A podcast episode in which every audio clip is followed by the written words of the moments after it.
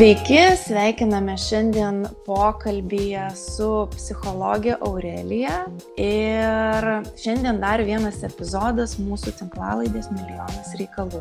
Tai pirmiausia, labas Aurelija. Labas Eglė. Ir labas klausytojai. Taip, sveiki visi. Tai kaip ir žadėjome, šiandien su psichologė Aurelija kalbėsim apie kūną, apie valgymą, apie santykius. Mes iš esmės kalbėsim apie žmonės ir apie moterį daugiau po gimdyviniam laikotarpyje, kaip jinai jaučiasi, kuo gyvena. Ir gal pradėsim nuo to, kad aš Aurelijos paprašysiu prisistatyti. Visi žinom, kad psichologė. Kas dar, kuo dar šiandien gyveni ir a, kaip save pristatytum tiesiog? Tai aš visą laiką save pristatau rašanti psichologė. Aš mm. tikriausiai šalia nuo to, kai nusprendžiau, kad noriu būti psichologė, supratau, kad noriu būti rašytoja. Ir šiame etape, be to, kad konsultuoju, vedu užsiemimus, kalbu daug apie valgymo sutrikimus ir santykius su kūnu Instagrame, tai šalia to rašau ir knygą. Knygą apie merginą, kuri išgyvena valgymo sutrikimą ir kaip pat jai sekasi išgyventi. Tai yra iš tiesų romanas apie santykius irgi, bet to pačiu vat, šalia praskleidžiu tas užuolaidas, kaip atrodo žmogaus gyvenimas, kai jis gyvena su to valgymo sutrikimu, kaip jo santykiai atrodo, kaip jis mato tos santykius. Tai, va, tai tuo ir gyvenu. Iš tiesų, daug mano gyvenime yra to pokalbio apie santykių su kūnu, santykių su maistu ir žinoma apie santykių vienas su kitu. Mhm. Gal tada taip sudominai paklausiu, e, kiek knygos progresas jau yra, kada galima būtų galvoti, kad jau išeis ta knyga? Labai baisu sakyti visą laiką, kada išeis ta knyga, nes tas leidybinis procesas visada yra nenuspėjamas, leidyklos irgi turi savus planus, o sutarties kol kas nėra. Tai aš manau, kad metų bėgiai turėtų jinai pasirodyti ir aš tikiu tuo, realiai jinai yra, eina į pabaigą, aš esu truputį užstrigus ties tuo, kaip užbaigti tą knygą, ar palikti uh, gražią pabaigą ar truputį su intriga ir netokia e, romantiška pabaiga. Tai va toks vidinis konfliktas yra ir dėl to pastrigau truputį. Mhm. Labai linkiu tau atrasti žinojimą, kaip, kaip ta pabaiga bus ir bet kokia atveju man atrodo, bus laiminga, ne? Taip, taip.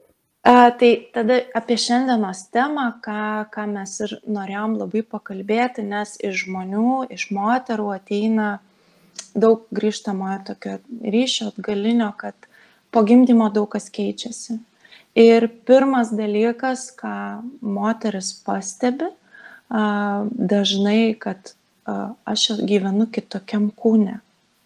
Aha, ir kad tas kūnas jau kitoks kad mhm. tai pasikeitė, aš turiu vaikelį, jisai, jisai yra šalia, bet kūnas tarsi, tarsi kažkaip ne, nebe mano. Ir netgi viena mergina rašė, kad aš jaučiu tarsi na, kažkam būčiau padovanojusi savo kūną.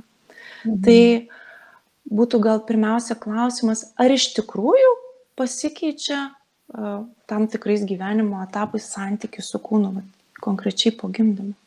Mhm. Aš manau, kad po gimdymo labai stipriai keičiasi tas kūnas nuo fiziologiškai ir labai daug ir fiziologinių procesų juk pakinta mhm. ir, ir net suvokimas, kad labai staigus tie pokyčiai, po gimdymo tie pokyčiai labai greitai per mėnesį tas kūnas labai daug išgyveno realiai prieš per tos devynis mėnesius ir po tų devynių mėnesių irgi labai daug tų pokyčių yra. Ir faktas, aš manau, kad mūsų sąmonė dažnai psichika labai dažnai lėčiau reaguoja į tuos pokyčius ir dėl to labai sunku su tais pokyčiais susitaikyti. Kitas momentas yra tai, kad mūsų aplinka ir visuomenė yra išmokius mums nepasitikėti kūnu. Ir kai mes išmokę esam nepasitikėti to kūnu, tas kūnas kaip ir siunčia signalus ir atrodo, kad neteisingus signalus siunčia ir mes tada galvom, kad kažkas su manim negerai, kažkas su mano kūnu negerai, kad tie pokyčiai vyksta, bet nurealiai taip pat labai paprastai ir logiškai prisėdus pagalvoti. Tas kūnas išnešiojo bent vieną gyvybę, vadinasi, suteikia naują gyvenimą kažkam, naujai sielai, naujam žmogui. Tai jeigu tas kūnas tai suteikia, tai faktas, kad jisai iš savęs ištraukia labai daug nu, syvų, labai daug atidavė tai naujai gyvybei. Ir tam, kad atstatytum savo kūną ir grįžtum į savo kūną, labai daug jėgų reikia ir suprasti, tai, kad jeigu kažką jau atidavai, tavo kūnas tampa kitoks. Nu, man labai yra įstrigęs momentas, kuris nu, žavus yra apie kūną. Kažkur yra tyrimas atliktas, kad mamos ir vaiko santykis yra ne tik apie tai, kad nu, gimė vaikas iš mamos, bet ir apie tai, kad per virkštelę, per visą tą ryšį, per placentą persidoda uh, vaikui mamos tam tikri genai ir mamai tam tikri vaiko e, duomenys, tai fiz, fiziologiškai, tai kaip tas kūnas gali jau būti toks pat, jeigu me, mes jau vienas su kitu apsikeitėm, nu, ta prasme, vaikas su mama apsikeitė. Tais duomenimis, tai faktas, kad tas kūnas keičiasi. Ir kitas momentas, kuris man irgi labai įstringa, tai yra tai, kad mūsų genetiniai sistemai bent jau 7-9 kartų informacija yra užrašyta. Gyvybė, vadinasi, dar viena informacija užsirašo ir mamos kūne, ir vaiko kūne. Ir tas kūnas uh, dėl genetinių, dėl fiziologinių pokyčių keičiasi. Ir, ir šitoj vietoj svarbu tai priimti, nes tai yra didelės dovanos kūnui. Ir taip, išoriškai pagal standartus, tai ką visuomenė transliuoja, kad moters kūnas pagimdymo labai staigiai turi pasikeisti, tai protų sunku suvokti, bet kūnas tai atlieka labai didžiulį darbą ir pagimdymo, ir, ir ilgą laiko tarpą iš tiesų. Tikriausiai iki tol, kol vyksta maitinimas, o kartais tai vyksta ir iki poros metų, tai uh, labai manau, kad svarbu branginti ir suprast, kad tas kūnas, kad ir keičias, sunku su tais pokyčiais susitaikyti, bet jis tuo pačiu dovanoja ir jums, ir jūsų kūdikiu labai daug dalykų nuostabių. Mhm. Apie tai, ką tu kalbi, kad vyksta apsikeitimas na, jau lastelių ligmenį kalba ir akušerė mūsų Agne ir jinai sako, žiūrėkit, iš kur atsiranda mamai tas jausmas apie vaiką, kad žinau, kad kažkas su juo vyksta, nors jo nėra šalia. Ne? Tai sako, mhm. čia ir galėtų būti to ap, įvykusio apsikeitimo padarinys, ne? Ir mhm. papildomas jausmas, mama įgyja tų papildomų galių. Tu paminėjai tokį dalyką uh, prieimimo, ne? Prieimimo. Mhm. Ką tai galėtų visgi reikšti, prieimimas, kad įvyko pokytis, nuo ko pradėti? Mhm. Tai pirmiausia, tikriausiai pasakyti, kad e, įsivardint mes, kai, kas, kada sunku yra priimti, tada, kai mes galvojam apie praeitį, kada galvojam, kaip buvo ir kada galvojam, kaip norėčiau, kad būtų. Bet nėra to dabarties momento, va šiandien, šią akimirką kaip yra. Kad, nu, yra tos trijos, yra tas kartais dar išsišokęs gal pilvas, gal šiaip nukarusios krūtis ar dar kažkas, kas labai nepatinka, bet taip yra. Ir tai yra irgi aš, aš esu, aš buvau tenai, aš mhm. esu čia, aš, esu, aš galiu būti ir kitoks, bet galvoti apie čia, prieimimas yra tik tais apie čia.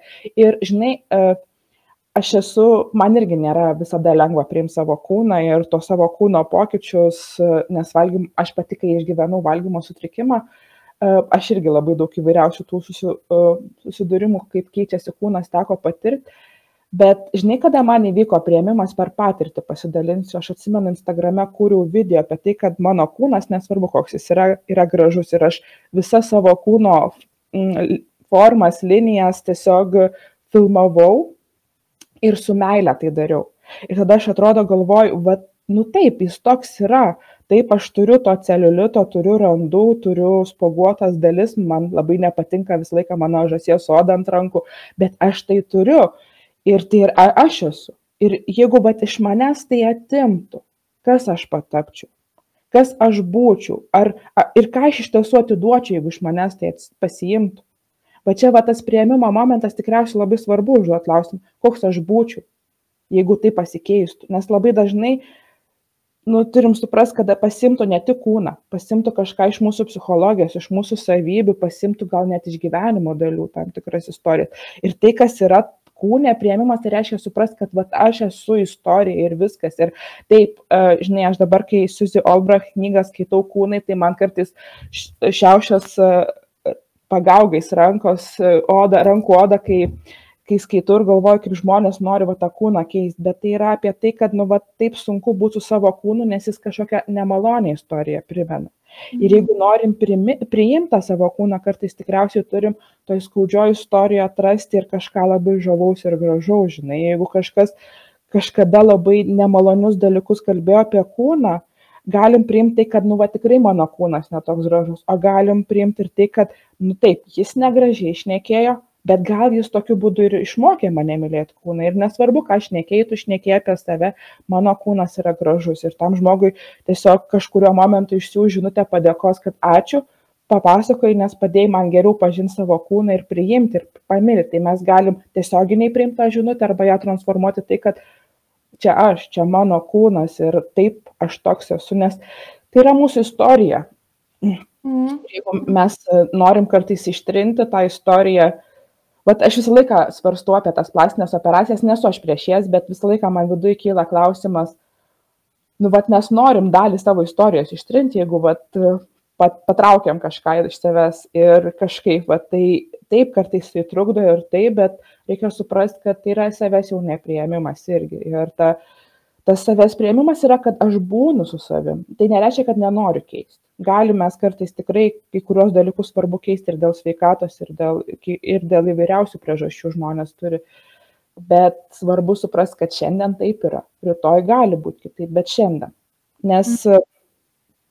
koks patyrimas buvo konsultacijų metu, kai dirbu su va, žmonėm, kuriems labai sunku priimti kūną, kad daugiausiai problemų susidarom su tuo, kad turim norą, iliuziją. Vat aš turiu tokį kūną, ir vat aš su juo būsiu ir tada tada sunku. Tai atsisakyt tos iliuzijos.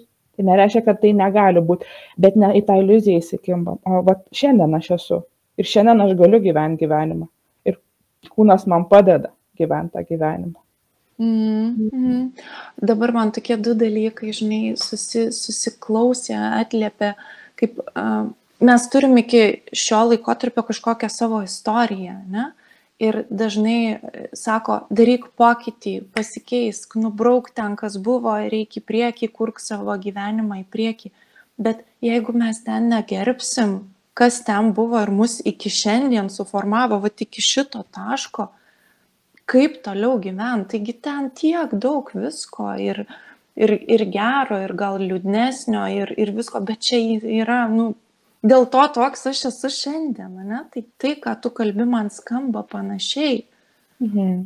Kad toks aš esu ir, ir dėl to esu toks. Ir, ir, ir esu unikalus. Bet kitas dar dalykas man iškilo, kalbant apie pogimdymo laikotarpį, žinutė sklandanti visur, grįžk į savo formas. Mhm. Ne? Grįžk į tai, kokia tu buvai.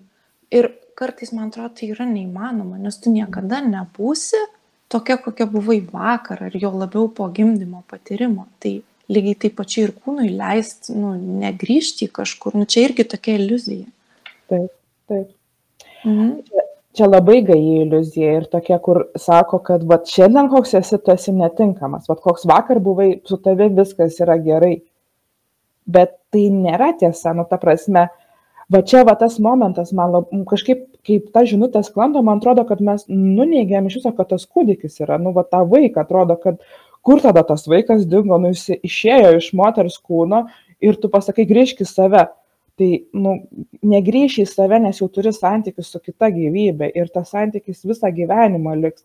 Tai tu nebegali grįžti. Tai man tas irgi toks sudėtingai suvokiamas momentas, bet taip yra. Bet, žinai, manau, kad uh, čia yra apie tai, kad, e, ką aš taip išvelgiu, čia jau psichoterapiškai žiūrėsiu truputį, kad, mhm. kad dauguma mūsų mes nepatyrėm tokio tikro augimo kaip vaikai.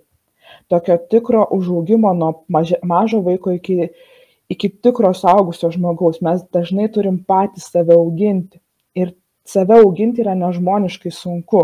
Ir todėl labai norisi tą vaikystę grįžti. Ir man ta antraštė grįžti savo kūną, kuris buvo prieš gimdymą. Tai yra apie tai, vat, kad nu, ne visą laiką tu turi būti saugęs, ne visą laiką tu turi būti prisimti atsakomybę, tu kartais vat, gali pabūti dar vaikų. Man, man jinai transliuoja kažkodėl šitą žinutę, va tokia, kad pabūk dar tuo. Ir, ir dažnai vat, tas noras net pakeis kūną yra apie tai, kad aš noriu vat, pakeisti savo praeitį, noriu pakeisti tai, kad nu, vat, nebuvo visi mano poreikiai patenkinti. Ir tas po gimdymo irgi toks yra, kad nu, sun, iš tiesų pripažinti, kad dabar esi mama ir kad tu auginsi naują gyvybę e, vaiką ir tai darysi 18 arba iki 30, kai kurie tai daro, nu, tarsi visą gyvenimą realiai, tu tampi tėva, tėvais visam gyvenimui ir pripažinti yra nežmoniškai sunku. Ir faktas, kad tas pripažinimas toks yra sudėtingas, kad kartais mes tai bandom nuneikti, keisdami savo kūną. Tikrai tas nuneigimas yra per tai, kad tada nukreips visas jėgas, kaip transformuoti savo kūną, sugražinti save, kad,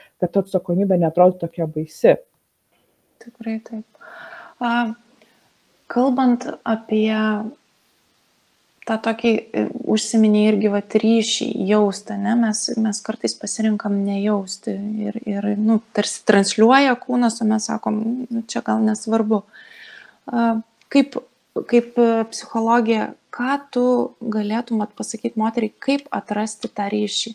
Kokie mhm. dalykai padeda, galėtų pradėti ieškoti ryšio su, su kūnu, mhm. jeigu aš na, nesuprantu, kas vyksta, nieko nežinau ir, ir kur galėčiau atrasti kažkokius taškus, kurie na, priverstų staptelt ir pasižiūrėti, kas ten vyksta. Kas tau padeda, pavyzdžiui? Šiaip aš manau, kad pirmiausia turim suprasti, kad jeigu norim sukurti ryšį, tai turėsim būti labai sąmoningi ir įdėti labai daug pastangų. Tai nebus tas momentas, kad va tiesiog nusprendžiau sukurti ryšį ir kursiu. Tai yra mhm tikrai nuoseklus, ilgai reikalaujantis darbas. Kas man labiausiai padėjo, aš laiką sakiau, man labai padeda dienoraštis. Ir man dienoraštis, kai aš tyrinėjau per dienorašymą ir tyrinėjau savo pojūčius, man padeda. Aš kadangi rašytoja ir rašymo terapija užsijimu, tai aš tokį pratimą kartais taikau, kuris yra šiaip visiškai įsižeminimo pratimas ir nebūtinai reikia rašyti, bet galima paimti ir tiesiog pasakyti. Tai vad pagalvoti, ką aš šią akimirką regiu, ką šią akimirką girdžiu, ką šią akimirką užuodžiu, ką šią akimirką jaučiu burnoje kokį skonį. Nu, ir atrodo, burnoje skonį sunkiausia pajaus, bet seilės mes visada jaučiam, seilės irgi turi kažkokį kartais prieskonį. Tada, ką lytėdamas jaučiu, kokią formą turi mano alkis, kaip aš suprantu, kad aš esu alkanas, kokią formą turi mano troškulys, nu, va, iš ko aš suprantu, kad aš ištroškęs, kokie pojūčiai yra tame, e, kokie pojūčiai yra sotumo momente, kas yra mano skausmas? Ir kaip aš jaučiu savo skausmą? Ir kas yra mano malonumas. Tai va tokie, nu, aš devynis tokius klausimus uždaviau, bet jie esminiai yra, va, ryšių su, su kūnu ir aš kars nuo karto iš tiesų juos užduodu. Mhm ir galima net pradėt nuo paprasto klausimo kuris gal toks maloniausias yra kas yra malonumas. Vat kaip aš kūne pajaučiu malonumą? Vat kada? Nu va pavyzdžiui man malonumas yra kai šiurpuliukai bėgioja kūnu arba malonumas yra va kai tos pačios seilės burnoj kaupiasi ir taip atrodo saldu darosi burnoj ir panašiai. Tai vat pradedam tyrinėti ir ir visa kita. Ir sakykim bet kokį jausmą aš stengiuosi patyrinėt per kūno pojūčius. Vat kaip aš jaučiu liūdesį kad ašaros kaupiasi akyse, tai jau yra kūno pojūtis kad e, kartais dreba rankos iš to liūdėsio arba bejėgystė tokia apima, atrodo, kad rankos nusviro. Tai yra kūnas ir, ir per tai labai svarbu tiesiog tyrinėti ir suprasti, kad tas prieimimas yra, vat, kad aš kiekvieną dalyką jaučiu, vat, jeigu spaudžia batai, tai aš jų nesiaunu, ieškau didesnių batų. Jeigu per plati suknelė ir netgi ta suknelė tiek plati, kad sukasi ir limpa prie kūno, juk visokių situacijų būna. Tai irgi ieškau, kuri būtų patogesnė suknelė. Tai va per tokius paprastus momentus atliepi, žinai, man yra tekę susidurti su tuo, kad žmonės net nejaučia, kada į tualetą reikia nueiti, nu, va, į tokio momento, kad net nebejaučia, kad puslė pilna ir sako, kol nemyšteliu taip gerai kelnes, sako, aš net nesuprantu, kad man reikia į tualetą. Bet apie tai išnekam tada, va, kas vyksta, kas vyksta toj pilvo srity, mes šiaip iš tiesų labiausiai esam linkę nuneikti pilvo srity ir bambos srity. Ir sakyt, kad yra, nu, labiausiai ją iš tiesų moteris, labiausiai negerbti šitos ryties, nors jinai yra iš tiesų gyvybės šaltinis. Ir jeigu taip pat žiūrėti iš dvasinės, gal labiau pusės ne taip psichologinės, bamba yra vat, gyvybės ryš, ryšį palaikantis momentas visada ir gyvybės centras. Ir mes jį labiausiai kankinam, dėl to tie pojūčiai yra. Tai vat, pamilti savo pilvą, patirinėti, kas tame pilve vyksta ir visa kita. Tai yra bet tai reikia sąmoningai daryt ta prasme aš esu taip darius gyvenime kad užsistatai penkis kartus per dieną žadintuvą kada gali ir ir tada sustabdai save ir sakai ką dabar mano kūnas jaučia ką aš jaučiu savo kūne. Va dabar šią akimirką kai su tavim kalbu man tokia irgi jaučiu kaip šiurpuliukai bėgioja kūnu ir taip pasišiaušus oda bet vat tokius momentus aš ir gaudau vat kas čia vyksta. Ir taip kasdien treniruoji dabar nu kadangi aš tai darau ir konsultacijų metu, aš dirbdama su klientais stengiuosi ne tik kalbėtis ir klausytis jų, bet stebėti, kaip mano kūnas į juos reaguoja, kas vyksta tai gal mano tas sąmoningumas greičiau išsilavina nes aš daugiau etapų turėjau bet tą svarbu stebėt irgi kartais. Pavyzdžiui vat bendraujat su vaikais ir stebėt ką kaip kūnas reaguoja. Nes kūnas gali išduot kada vaikas kartais pamelavo kada tiesą pasakė kartais atrodo kad neapgaudinėja bet gali būt. Nu vat tai kūnas labai tiesos signalas yra ir dėl to labai svarbu jį gerbt mhm. Ar tu sutiktum su ta fraze, čia gal jinai mano tokia, aš ją pagavusi ir užsikabinusi, kad tai yra vienintelis įrankis patirti pasaulį? Jo, sutinku iš tiesų. Aš, ne, žinai, bet aš labai nemėgstu tų tokių kartais ir pati apibendrinimų, bet taip, tikriausiai tai yra labai galingas įrankis patirti pasaulį. Mm. Ta prasme, kai mes nu menkinam savo kūną tai realiai mes pasakom kad aš nevertas gyvent gyvenimo man tai apie tai yra vat nes mhm. kūnas padeda gyvent gyvenimą. Patirt viską nes, taip kaip yra. Taip nes kaip tu ir pasakei kaip jau kaip jaučiasi liūdesys tai iš kur mes žinom kad čia liūdesys o ne kažkas kitas? Nes kažkur kažkas pasako ne? Tu gali gali pajausti gali gali užčiuopti ir ir taip atrasti Ar gali žmogus, na, moteris pati daryti šitą pratimą be vedimo, pavyzdžiui, ar, ar visgi, na, bent jau pradžiai įsivažiuoti, tu sakytum, jeigu jaučiat sunku, pasikonsultuoti su specialistu. Ar visgi galima įsivažiuoti ir mm, didinti tą ryšį pačiam? Galima, aš manau, kad tikrai galima. Aš manau, kad kreiptis į specialistą reikia tada, kai tu nebegali pats gyventi, kai tau reikia kažkokios kelrodės žvaigždės, kuri tam tikrų momentų lydėtų. Bet jeigu tu, tas žmogus, kuris va dabar klauso, klausot ir jaučiat, kad galiu padaryti ir darykit, ta prasme, tai nėra mano išrastas pratimas, tai yra labai dažnai plačiai visuomenėje naudojamas pratimas ir tikrai išbandykit. Vat žinai ką aš pastebėjau aš esu davus studentam šitą pratimą tiesiog vesdama vieną paskaitą ir toks paprastas pratimas labai daug iškelia iš mūsų, labai tokių skaudulių ir viena mergina tiesiog sako, aš nebegaliu net atlikinėti pratimo, nes sako, nu, į ašaros pasipylė, bet kažkokie prisiminimai iškilo. Tai va, jeigu va su tuo jau nebegalit būti, gal labiau su tuo svarbu ateiti ir klausti, kaip su tuo tvarkytis, nes tas kartais iškyla, bet, bet jeigu kasdien galit būti ir viskas tvarkoj, tai ir būkit ir, ir darykit. Ir aš manau, tam ir yra pratimai, metodai, tam ir dalinamės iš tiesų, kad jūs darytumėt ir, mm keistume, mes net nekeistume, tiesiog suteiktume daugiau džiaugsmo savo kasdienybę, aš taip pavadinčiau. Ne? Mhm. Tau kalbant, aš keliavau irgi kartu, ne, kaip jaučiasi seilė, kokios skonio seilės, kaip jaučiasi, uh, žinai, sėdimasis vos ne paviršius, ant kurio sėdžiu, mhm. kas po mano padais. Tai tas tyrinėjimas per kūną, jisai toks labai labai didelis įrankis. E, kitas momentas, gal čia taip iš asmeninės tokios pat, pat, asmeninio dalyko pasidalinsiu, kad jeigu yra na, toks suabejojamas savo jausmais, aš turiu abejonių dažnai savo jausmais, o aš čia tikrai taip jaučiuosi, kaip jaučiuosi, ne? nes esu taip išmokusi. Mhm. Na, mes mokam puikiai nepykti, nors pykstam, ne, neliūdėk, nes nors liūdim, ne? Tai aš į jausmą atsiremti negaliu kaip į signalą, nes mhm. man nesuprantu tada pasaulio. Bet į kūną atrama jinai gali tikrai na, sugražinti ir duoti stabilumo. Mhm. Tokio, mhm, tokio paviršiaus. Ir tarkim, net jeigu ir tais momentais, kai auginu mažą vaikelį ir, ir sakau, kad aš viską pati galiu ir dar turiu jėgų, nors kūnas jau ten dreba ir, ir tarkim, ir susierzinimas, ir, ir kantrybė, kantrybės nebėra, ir jau tu net visas purtaisi, mm. gali to būti, būti signalizuoti, kad, ei, žiūrėk, atsitrauk, padaryk pertrauką. Ne? Nors galvoj būtų, kad būk gera mama, tu turi čia pavežti ir taip toliau. Tai, tai va tas, aha, sakyk tas privalai, žinai, va toks labai mus apgaudinėja, nu, ta prasme, tai yra toks, va, tu tikrai gali, tu tiek padarydavai, tu tiek, kiti tiek padaro ir, ir tas tikrai apgaulė ir kūnas yra, va, kai tu kalbėjai, aš galvau, žinai, žmonės dažnai jaučiasi nesaugiai. Nu, tas nesaugumo jausmas yra ir aš sakau, kas yra nesaugumas, aš nejaučiu šaknų.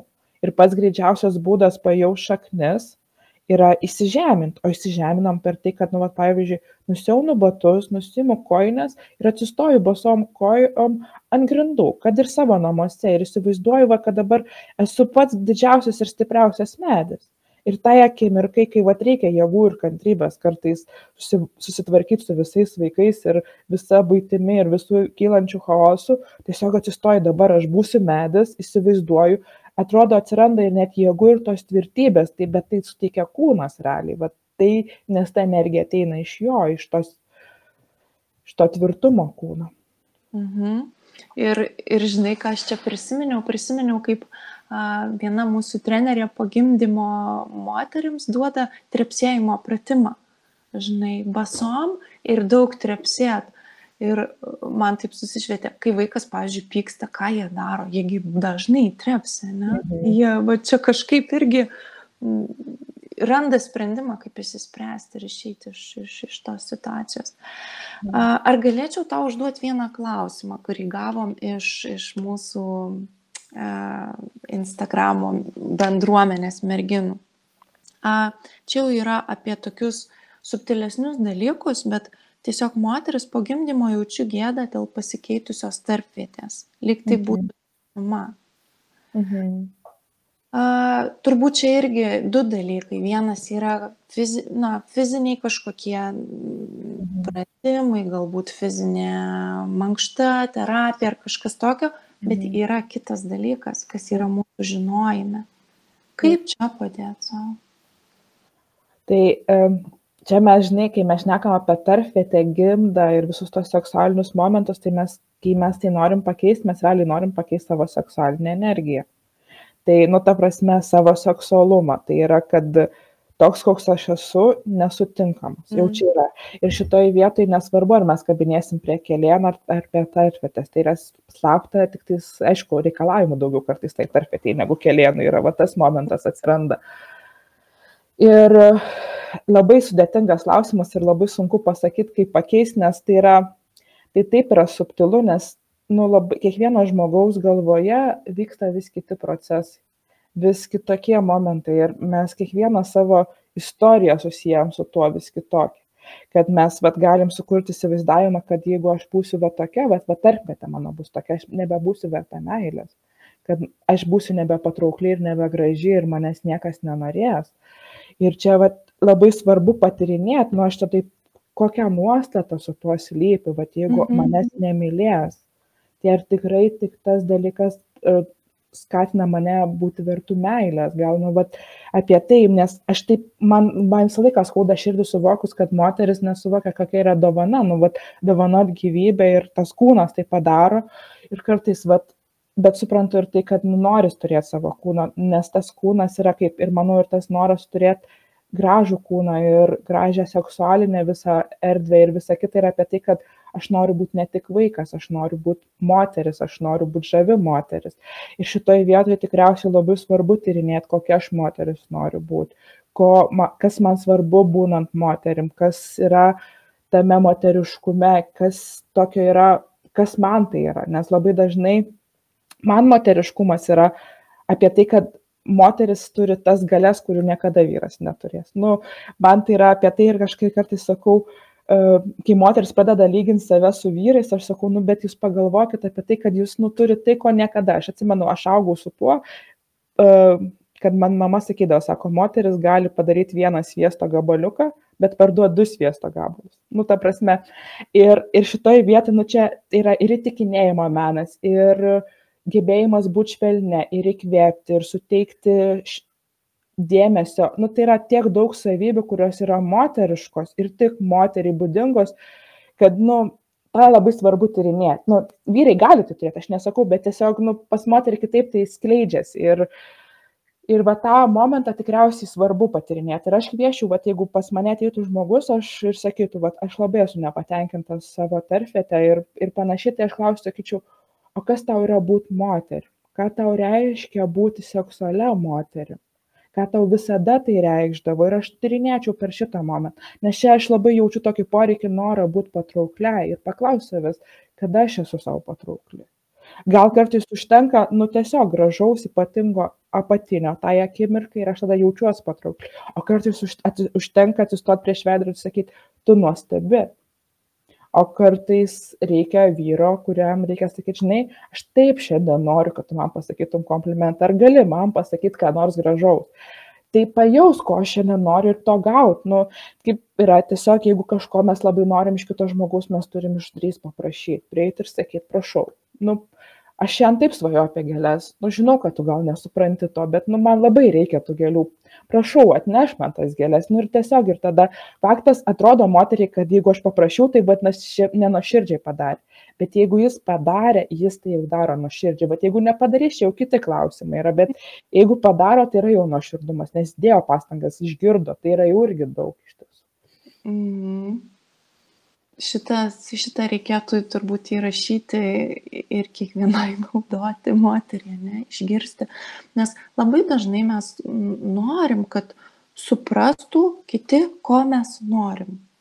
Nu, bet jie neskaito mūsų minčių. Ne, ir mes esame visi labai labai skirtingi. Taip. Tai e, mes e, norėdami, kad mūsų mintis perskaitytų, rizikuojam taip, kad jos bus perskaitytas ne taip. Tai geriau leiskim jiems perskaityti mūsų mintis teisingai, tai ištranšiuokim tiesiog, nes tikrai kai kurie sakys, aš taip galvau, kad tu nori, labai dažnai ir pasako vyrai. Tai aš maniau, kad tau tai patinka. Ir pavyzdžiui, tas istorijas, kai 20 metų, 30 metų poras gyvena ir sako, aš maniau, kad tau tokios gėlės patinka. Aš visą laiką dėl kodavau tau šitas gėlės dėl to, kad tu tiesiog jas man nupirkdavai, nors jas man nepatinka, arba ten iš viso man tos gėlės nepatinka. Juk būna tokių istorijų, tai vad, būkim nuo širdus vienas su kitu ir tada tikrai, nu, atsiverstos e, tikros santykių galimybės. Kai mes kuriam ir tą santykių vienas su kitu, lengviau ir savo kūną net priimti yra, lengviau būti su savim yra, nes matom, kad kaip kitas mus mato. Pavyzdžiui, tikrai e,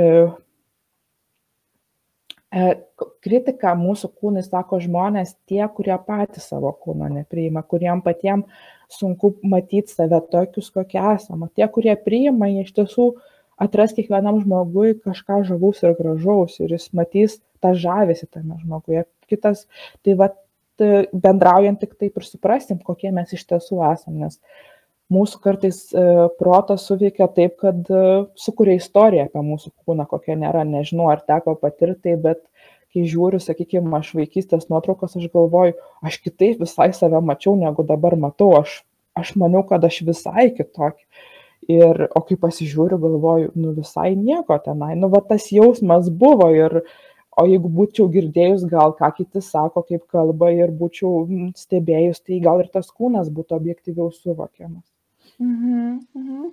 tu dabar taip jau išplėtei e, pokalbį į santykius šiek tiek, ne? Mhm.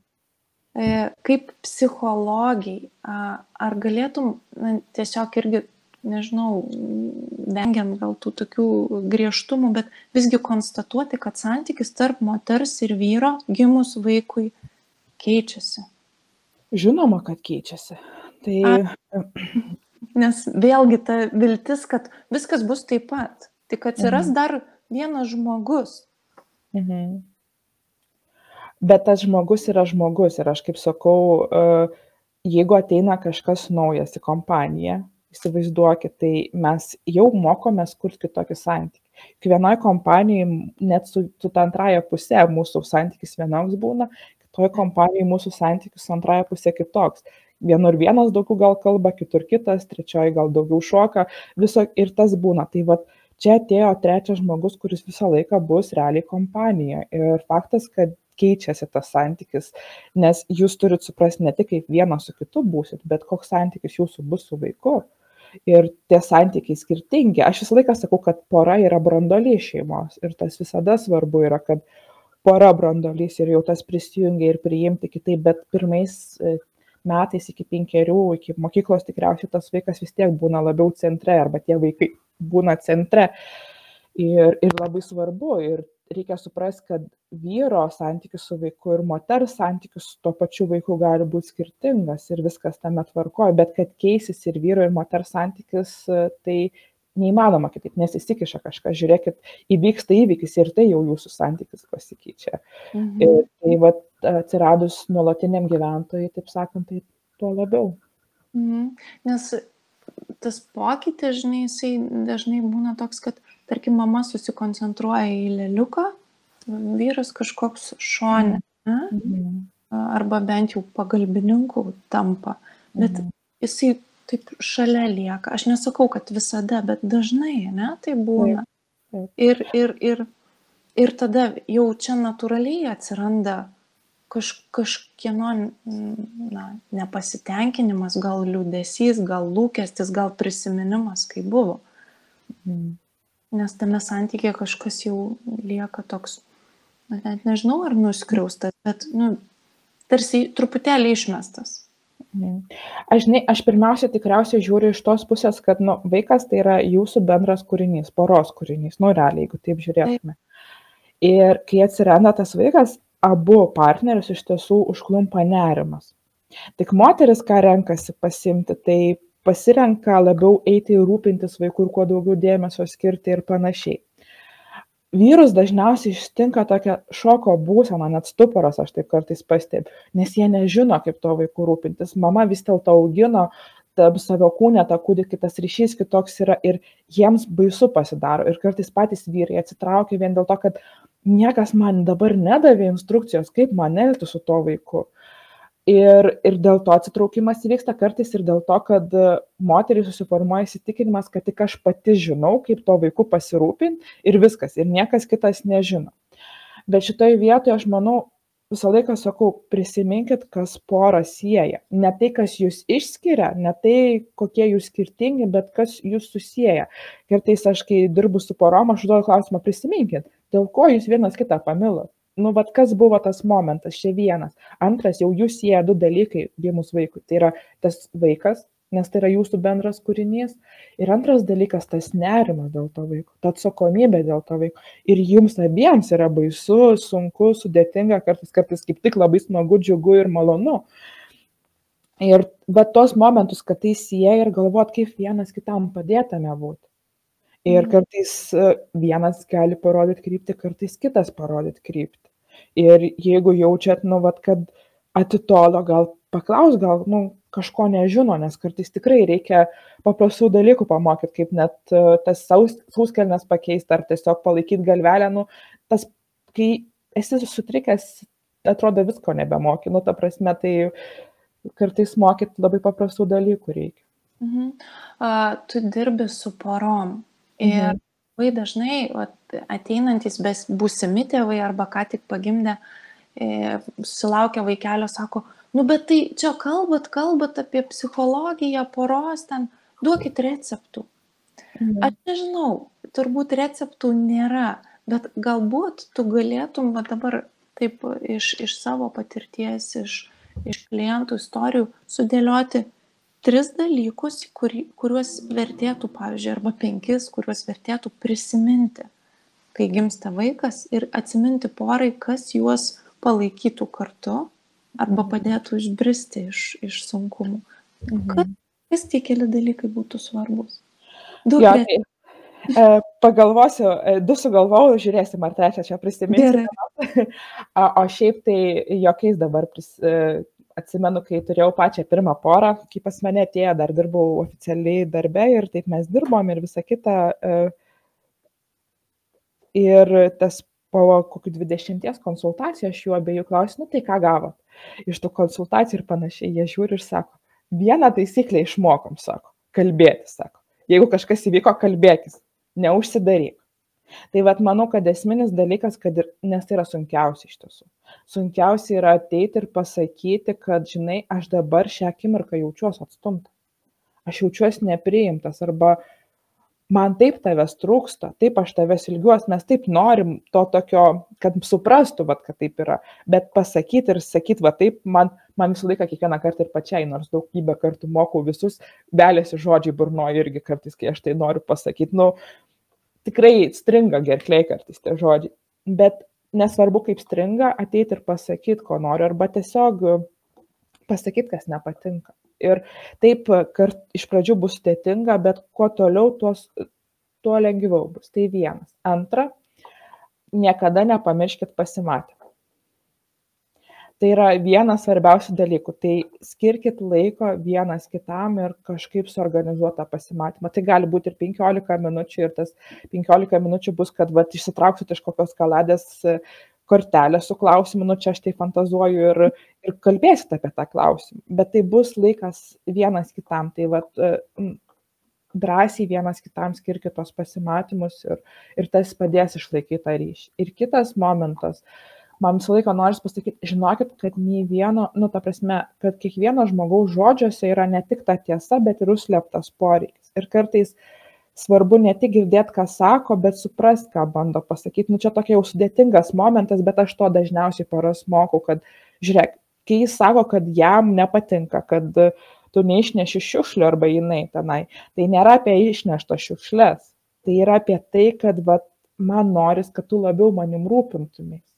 Tai yra apie tai, kad man trūksta tavęs. Tai va tą išgirs labai svarbu ir neprimti, kad va jeigu čia, uh, nu va aš kaip sakau, tas numestos koinės yra dažniausiai atstumimo ženklas moteriai, kad va tu mane, manęs nevertini, atstumi. Tai va taip ir girdėti ir kartais pačiam pagalvot, ką iš tiesų sakau, sakydamas susirinkoinės ir ką kitas žmogus sako, tai sakydamas. Na. Mhm, mhm. Patikrint, patirti. O, o jo. Būti taip. Tau kalbant, man kilo toks klausimas, kodėl žmonės tai bijo kalbėti? Ateit ir pasakyti. Nes daugybę kartų buvom nutildyti. Nu realiai, jeigu kai ateini vaikystė ir sakai, kad aš kažko noriu, ką sako, palauk, vėliau, žinai, ta prasme, dėl mm. ko čia prisigalvoju, ko čia nori, žinai, kai mes, pavyzdžiui, aš, mano patirtis, aš garsiai juokiuoju. Ir kai vaikystėje davus man laikas sakydavo, tu tyliau, būk tyliai, būk rami. Nu ir tu nuolat mokomas esi būti tyliai, tu kaip trukdis dažnai. Ir šitoj vietoje dėl to taip ir gaunas. Ir, nu, kad mes išmokstam galvot, kad tikrai, kai aš kalbu apie savo poreikius, kažkam galiu trukdyti ir, ir taip atsiranda tas momentas. Kitas dalykas, tikriausiai labai daug kas yra, mes nesame išmokę reaguoti tai, ką žmogus sako. Juk reikia daugybę iš tiesų metų mokytis, kad sugebėtume reaguoti, bet kai ateina ir saky, sako, kad ir vaikas, mama, aš noriu saldainio, dabar negali duoti saldainio, tai nesakyt, kad negausiu sakyt girdžiu kad tu nori suprantu kad nori bet šią akimirką aš negaliu tau duot bet tai užtrunka laiko susikaupt greičiau pasakys ne negausi ir patempt kažkur už rankos bet bet po truputį mes galim tai mokyti ir tiesiog sakyt aš girdžiu ką tu sakai. Vienas iš tokių paprastų dalykų tikriausiai atliepimo vienas kitam yra sakyt aš išgirdau ką tu pasakei. Nu vat ir tas sakyt aš girdžiu kad tu nori vandens. Aš girdžiu kad tu nori dabar verkti. Aš girdžiu tai ir jau vien tai manau padės vienas kitam atsivert ne tik sakyt žinai vat kas dar tikriausiai trukdo mums dažnai mes nu esam įpratę greit spręst problemas. Vat išgirdom problemą ir ją reikia išspręst vietoj to kad tiesiog kartais reikia apie ją pasikalbėt ir jinai savaime išsisprendžia. Tai tikriausiai turim negalvot kad turim išspręst o turim galvot kad kaip padaryt kad viduj dūšioj taip sakant pasidarytų lengviau mhm.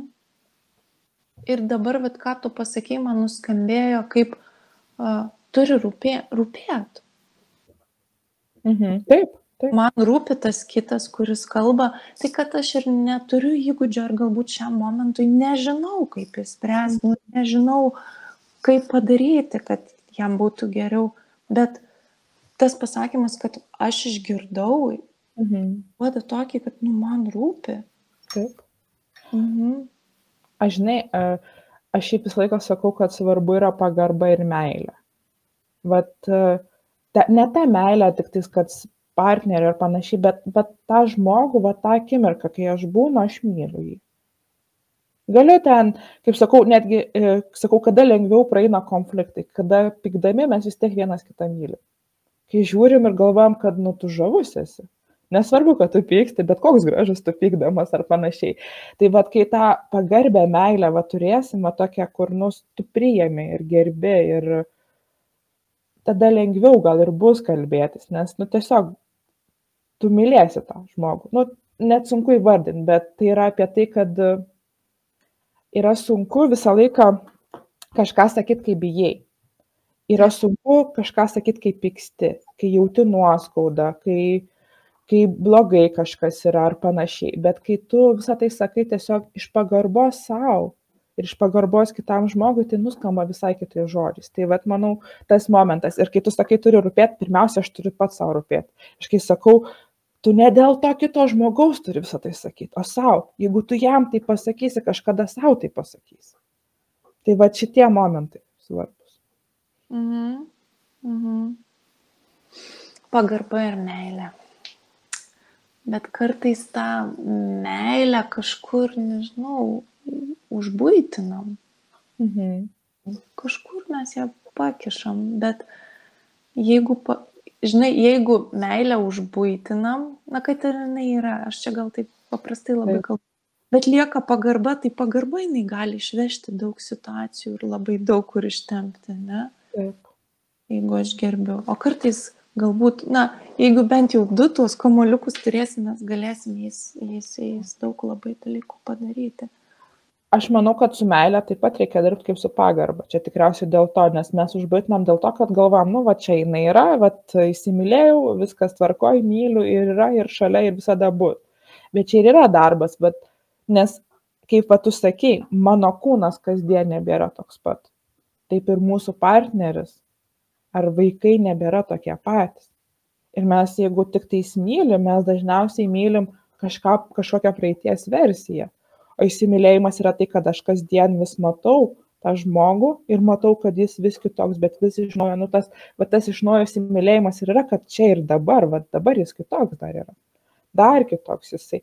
Nes dažnai, kodėl tos poros problemos ir kyla, dėl to, kad susitiko va prieš kokį dešimt metų, penkis metus, pamilo, sus, pabuvo vienas su kitu ir tada galvoja, kad visada būsim tokie patys.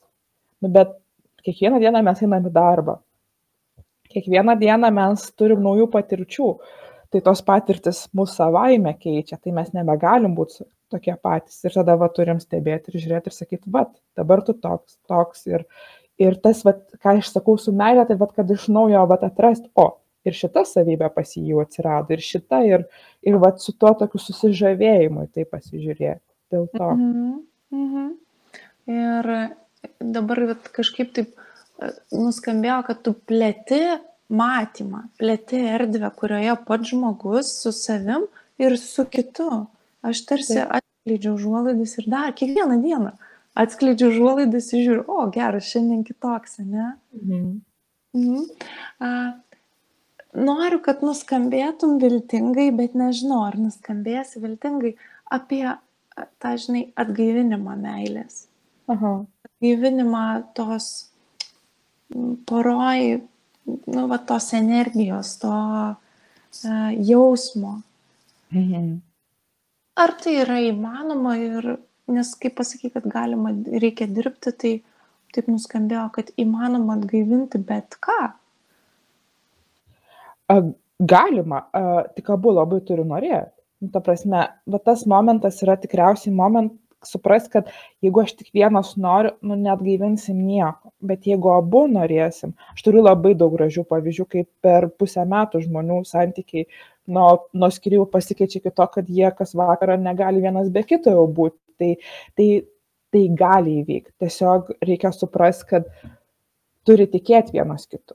Jeigu va, nori tai padaryti, tai nebebejot vienas kitu, o tikėt, kad mes galim tą meilę sukurti vėl. Kad vieną kartą, nes nu, vieną kartą pavyko, gal tris kartus per jau per visą gyvenimą pavyko, tai gali pavykti ir dar vieną kartą. Ta labai svarbu žinoti. Tikrai aš manau, kad labai svarbu galvoti ne apie tas nesėkmes, kurias mes patiriam, nes visi tose santykiuose gyvenime patiriam, bet Taip. apie tai, kad kada pavyko. Ir jeigu pavyko, tai gali pavykti ir dar. Nes mes tai turim tas savybės vadinasi. Vadinasi, jas galim tiesiog atgaivinti. Mhm. Taip. Ir prisimint, ką, ką aš ten dariau kitaip, kad man pavyko. Kas, kas išvežė, ką aš mačiau tame žmoguje. Taip, kad man pavyko. Jam pavyko ir mums pavyko. Mhm. Žinai, laba, viena stipriausių gydančių santykių pozicija yra, vad nesvarbu, kokį santykį išnekėtume, ar vaiko su mama, ar ten e, poros santykiai ar va, tėvų su vaiku, uh, svarbu suprasti, kad mes nesam tik geri arba tik blogi. Mes turim ir tų, ir tų savybių, ir jos visos yra reikalingos, nes tik taip mes išgyvensim. Ir jeigu pradėsim visą tai matyti ir kad visą tai vyksta tik dėl to, kad nu, tai ir daro mūsų unikalius, manau, kad visą tai išves bet kokią situaciją. Žinai, tu, tu kalbi ir, ir man atrodo, kad šitas pokalbis išvirto ne, ne tik apie kūną, ne tik apie santyki, bet tai, nu, toks įkvėpimo pokalbis. Mhm.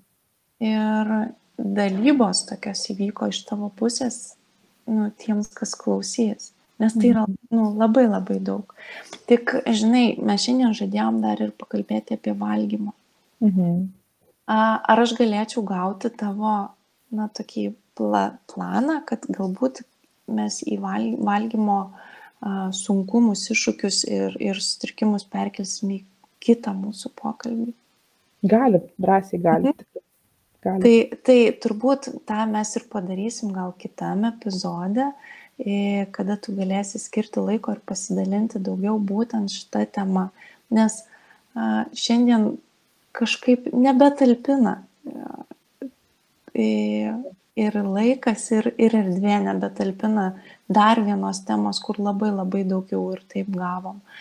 A, pabaigai aš galbūt, nežinau, norėčiau na, tokių kokių palinkėjimų, bet dvi temas turėjom. Tai mhm. nu, palinkėjimo arba kažko, ką tu norėtum pasakyti dar. Mhm. Jo, kalbėjom ir apie santykių ir su kūnu, ir apie santykių su antraja pusė. Iš tiesų, kūnas irgi yra dalinai mūsų antroji pusė. Nu, tai irgi yra santykis. Ir aš galvoju, man noris vieną žodį pasakyti - žavėtis. Ir bet kaip man labai patiko tavo metafora, kai praskleidžiam užuodas ir žiūrim pro langą ir karts nuo karto sakom, kad visokios reakcijos ar nebūna, oi lyja, kaip čia dabar, kur ta vasara dingo. Arba kaip tik, oi, kaip gražu saulė šviečia. Tai va, taip kaip praskleidžiam užuodas kiekvieną dieną, nesvarbu, koks tas vaizdas, atras, ko žavėtis, taip žiūrėti į save ir atras, ko žavėtis, gal tai šiam bus tik tai žvilgsnis, gal tai bus tik tais mažas rankos pirštelis, kuris gražus, bet atras, kuo žavėti savyje, taip ir tame partneryje ar partneriai, kur aš galiu atrasti tą žavesį. Tai vat. Mhm. Aš matau tą tavo fone at, e, mažas sutverimas dar į lėlę. Ir kaip tu pasakėjai, gal netinkamas visiškai palyginimas, bet e, mūsų tie mažieji draugai, jie kiekvieną dieną, kai išeina į lauką, jie iš naujo žavisi, ne? Jiems iš naujo fainai, jiems iš naujo, jie nežino, kas ten yra laukia. Ir jiems vėl nauja eiti ten ir, ir tyrinėti. Tai, tai jo, kažkaip tas nežinau, koks tas žmogus. Aš jį ateinu mhm. į naujai pasižiūrėti. Tai lygiai taip pačiai ir su kūnu. Man tai vat, nuskambėjo labai negirdėtai, kad aš galiu į, santykį su kūnu kasdien ateiti naujai. Bet tai mhm. skamba taip viltingai. Ir... Mhm. ir tokia galimybė atsiveria iš tiesų. Taip, taip. Mhm. Tu išplėtai tiesiog erdvę davėjai, davėjai galimybę. Mhm. Tai už ją aš tau labai dėkoju šiandien. Ačiū tau, kad pakvietei ir šiaip labai ačiū, kad klausėt ir labai malonu. Taip, tai labai ačiū, kas klausėt ir jeigu norit sužinoti, kad tai išeina naujas epizodas, tai galite pasižymėti mus paspausti varpelį, kuris būna prie video ir žinosit, kada išeis naujas mūsų pokalbis, įrašas ar kokia nors įdomi istorija. Tai šiandien tiek, ačiū ir iki. Iki.